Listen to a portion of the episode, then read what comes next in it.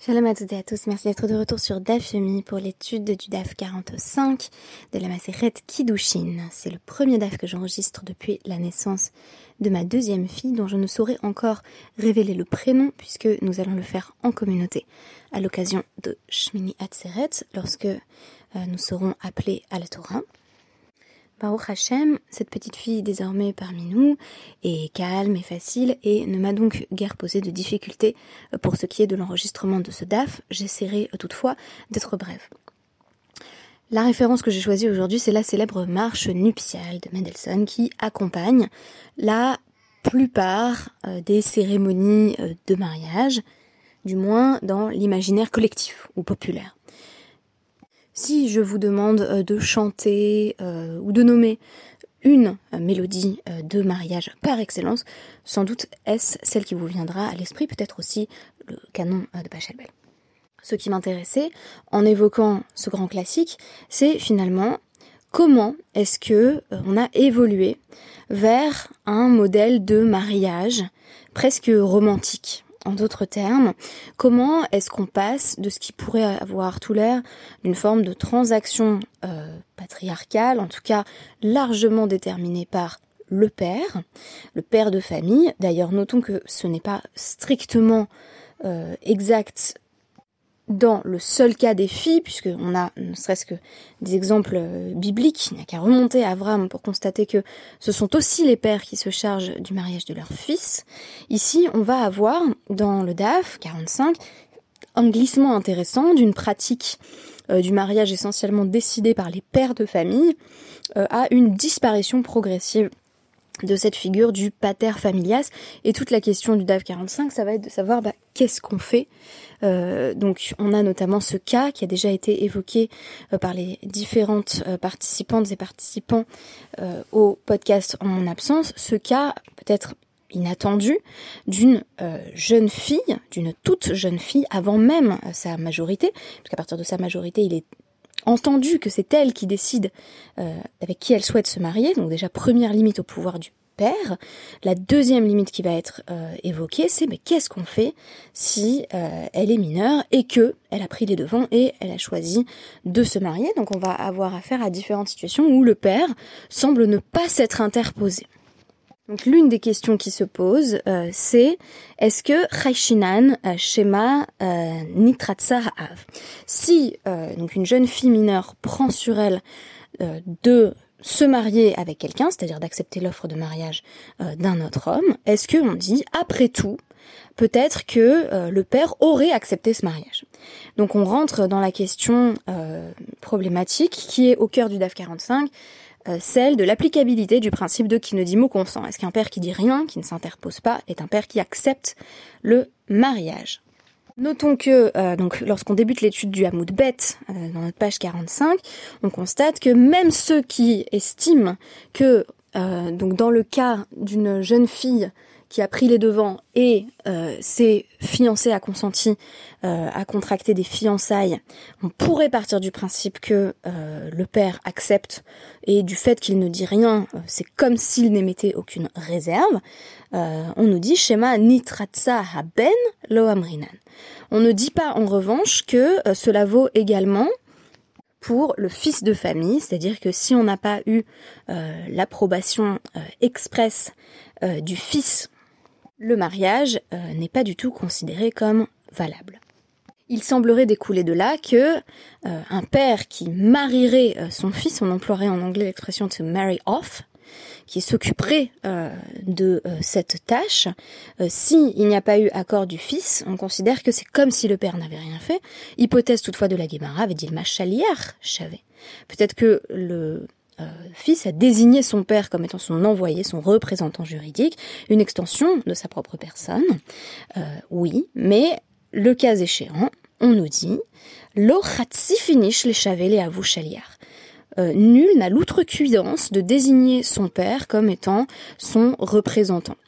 C'est-à-dire qu'il y a un respect pour le père qui implique qu'on n'en fasse pas une simple extension juridique de sa personne. On pourrait dire au contraire, c'est faire confiance à son père que de le nommer comme chaliar. Mais on nous dit en fait chaliar c'est presque une basse besogne. C'est-à-dire euh, euh, j'ai pas envie d'aller, euh, vous vous souvenez du traité Guitine, j'ai pas envie d'aller donner le guet à ma femme, et ben vas-y toi et puis fais 500 km et tu donneras le guet à ma femme. Donc c'est voilà charger quelqu'un d'être son bras droit si vous voulez.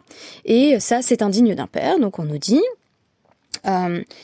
bah, peut-être Dilma euh, Artsue Artsekame, peut-être que c'est un fils qui a dit à son père, va prendre cette jeune fille pour épouse pour moi, moi je veux, j'accepte.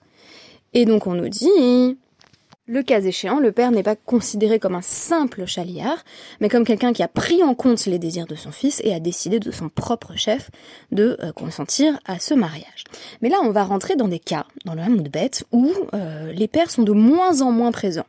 À travers euh, ce cas de départ de la jeune fille voire du jeune homme qui voudrait se marier euh, sans nécessairement passer par leur père, et on nous dit c'est presque dégradant si euh, le fils a émis une velléité d'épouser une femme, que ce soit le père qui soit vraiment un chaliard au sens propre, on va passer à des cas où le père euh, est omis, oblitéré de la conversation. On dit par exemple Hahu Gavra des Kadesh, Bechisha, des Yerka, Beshuka, il y a un homme euh, qui euh, a demandé euh, en mariage donc une, toute jeune fille, une jeune fille mineure au chouk, donc au marché, en lui offrant ben, bien entendu, vu qu'on était au marché, on pourrait dire voilà une botte de carottes. En tout cas, on nous dit il lui a offert des, légumes.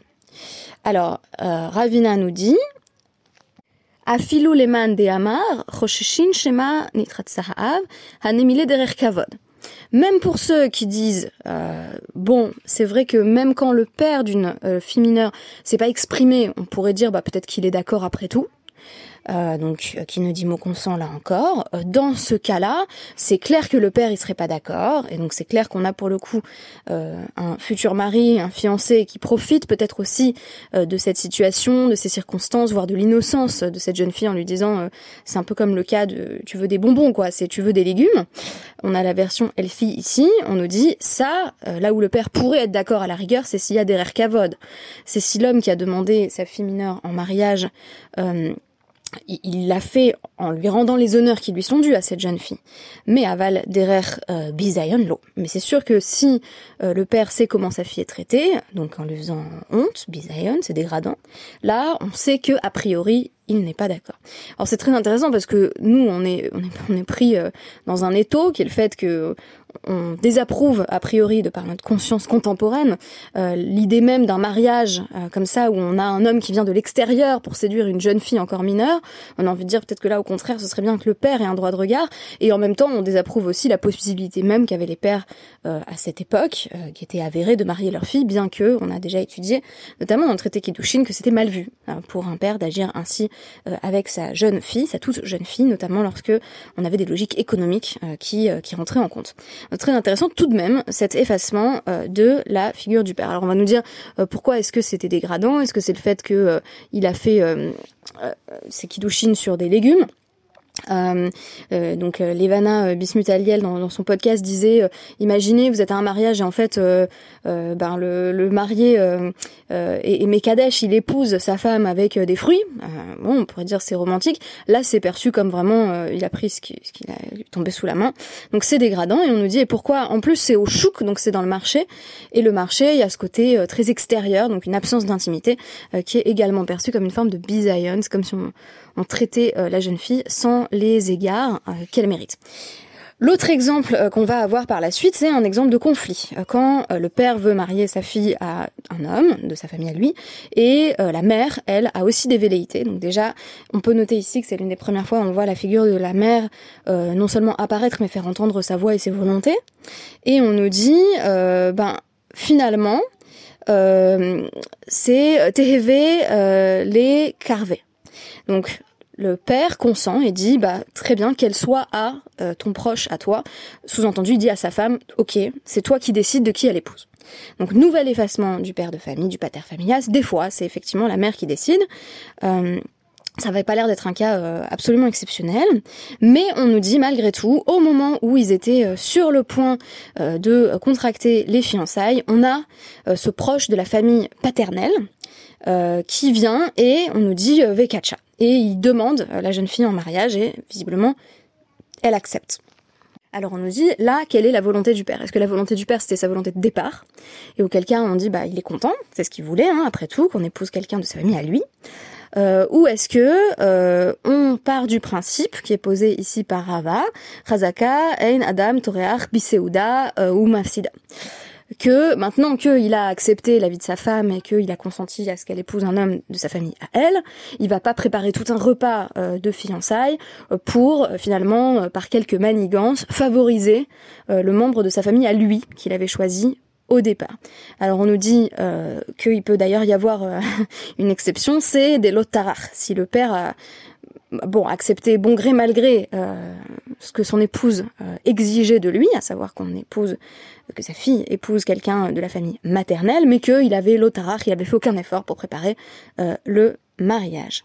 Et enfin, euh, il y a un autre principe qui est posé, d'ailleurs, explication de, de Abaye, euh, qui est euh, tiré donc d'une citation de Sophonie 3.13, où on nous dit en gros, le peuple juif ne ment pas, pour signifier ici, à partir du moment où le père a accepté ce que disait sa femme, on part du principe que voilà, il n'a pas soudoyé le membre de sa famille à lui pour que il, il fasse ce petit mariage éclair comme ça c'est amusant d'ailleurs, je disais euh, qu'on avait affaire à des cas un peu plus romantiques euh, dans notre DAF. Euh, je suis en train de, de réviser mon jugement puisque finalement le cas du marché, on a vu que précisément, alors qu'il avait un aspect de spontanéité, il était perçu comme non romantique parce que public et parce que circonstanciel, donc associé à aux premiers légumes qui sont tombés sous la main. Et là, on a envie de dire, est-ce que c'est quasiment voilà un cas de, ce que Rana Rachel appelait euh, dans, dans son podcast l'enlèvement, c'est-à-dire euh, il arrive, euh, le prétendant arrive alors qu'elle est sur le point d'en épouser un autre, et on nous dit, bah là en fait, alors qu'on pourrait penser que c'est très romantique, c'est peut-être simplement un conflit d'intérêts entre les familles. Et maintenant, on peut postuler la dernière étape qui est l'effacement total de la figure paternelle. Donc c'est tout simplement, euh, donc on nous dit Nitkachal et Datavia, voilà, a priori, euh, quand elle s'est fiancée, première étape euh, du mariage, son père était d'accord, Ve Liminatayam, Veamda, Veniset. Et le père s'en va, tout simplement, il part à l'étranger, et puis elle dit, bon bah, je vais pas attendre le retour de mon père pour passer à l'étape 2 du mariage, les Nisouin, et elle se marie. donc elle se marie en l'occurrence avec un Cohen, et elle, elle n'était pas Cohenette à la base, donc elle n'était pas d'une famille de Cohenim. Rav nous dit Ochelet Bitrouma. Euh, elle peut manger donc la trouma, la nourriture sanctifiée de son mari Cohen, euh, jusqu'à ce que le père rentre, euh, et le père peut dire à ce moment-là, ah non, j'étais ok pour les fiançailles, mais j'ai changé d'avis, je veux pas que t'épouses cet homme-là. Et du coup, Ravasi dit, bah, elle a qu'à ne pas manger de trouma du tout, parce que le père peut rentrer à n'importe quel moment et dire, finalement, je n'étais pas d'accord. Et donc, on va se rendre compte que rétroactivement, elle a consommé les mafréas, une nourriture à laquelle elle n'avait normalement pas le droit, si elle n'est pas d'une famille de Cohen.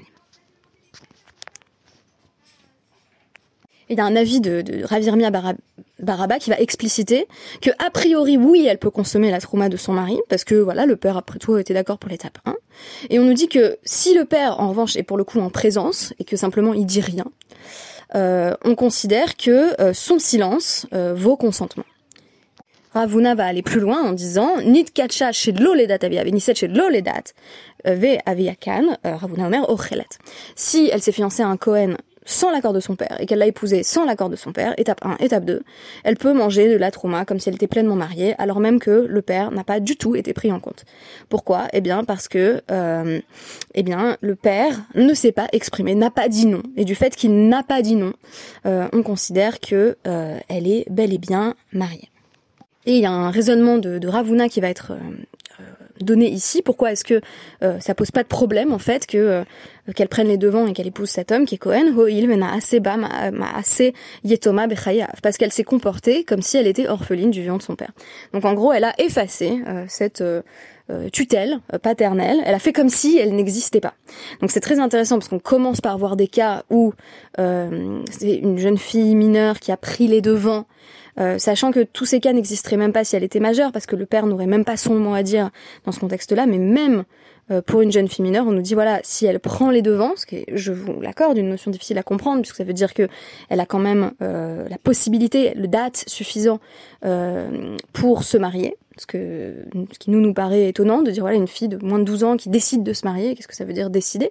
Mais quoi qu'il en soit, ici, on a une question effectivement de l'agentivité de la future épouse et euh, parallèlement un effacement de la figure du père. Effacement au profit de la figure de la jeune fille, euh, de la figure également euh, dont on avait vu qu'elle est un peu ambiguë parce qu'elle nous semble potentiellement voilà un peu prédatrice, la figure du prétendant, et également la figure peut-être encore moins attendue ici, je dois le dire, de la mère qui insiste en disant non, moi je veux que ma fille épouse euh, tel autre homme.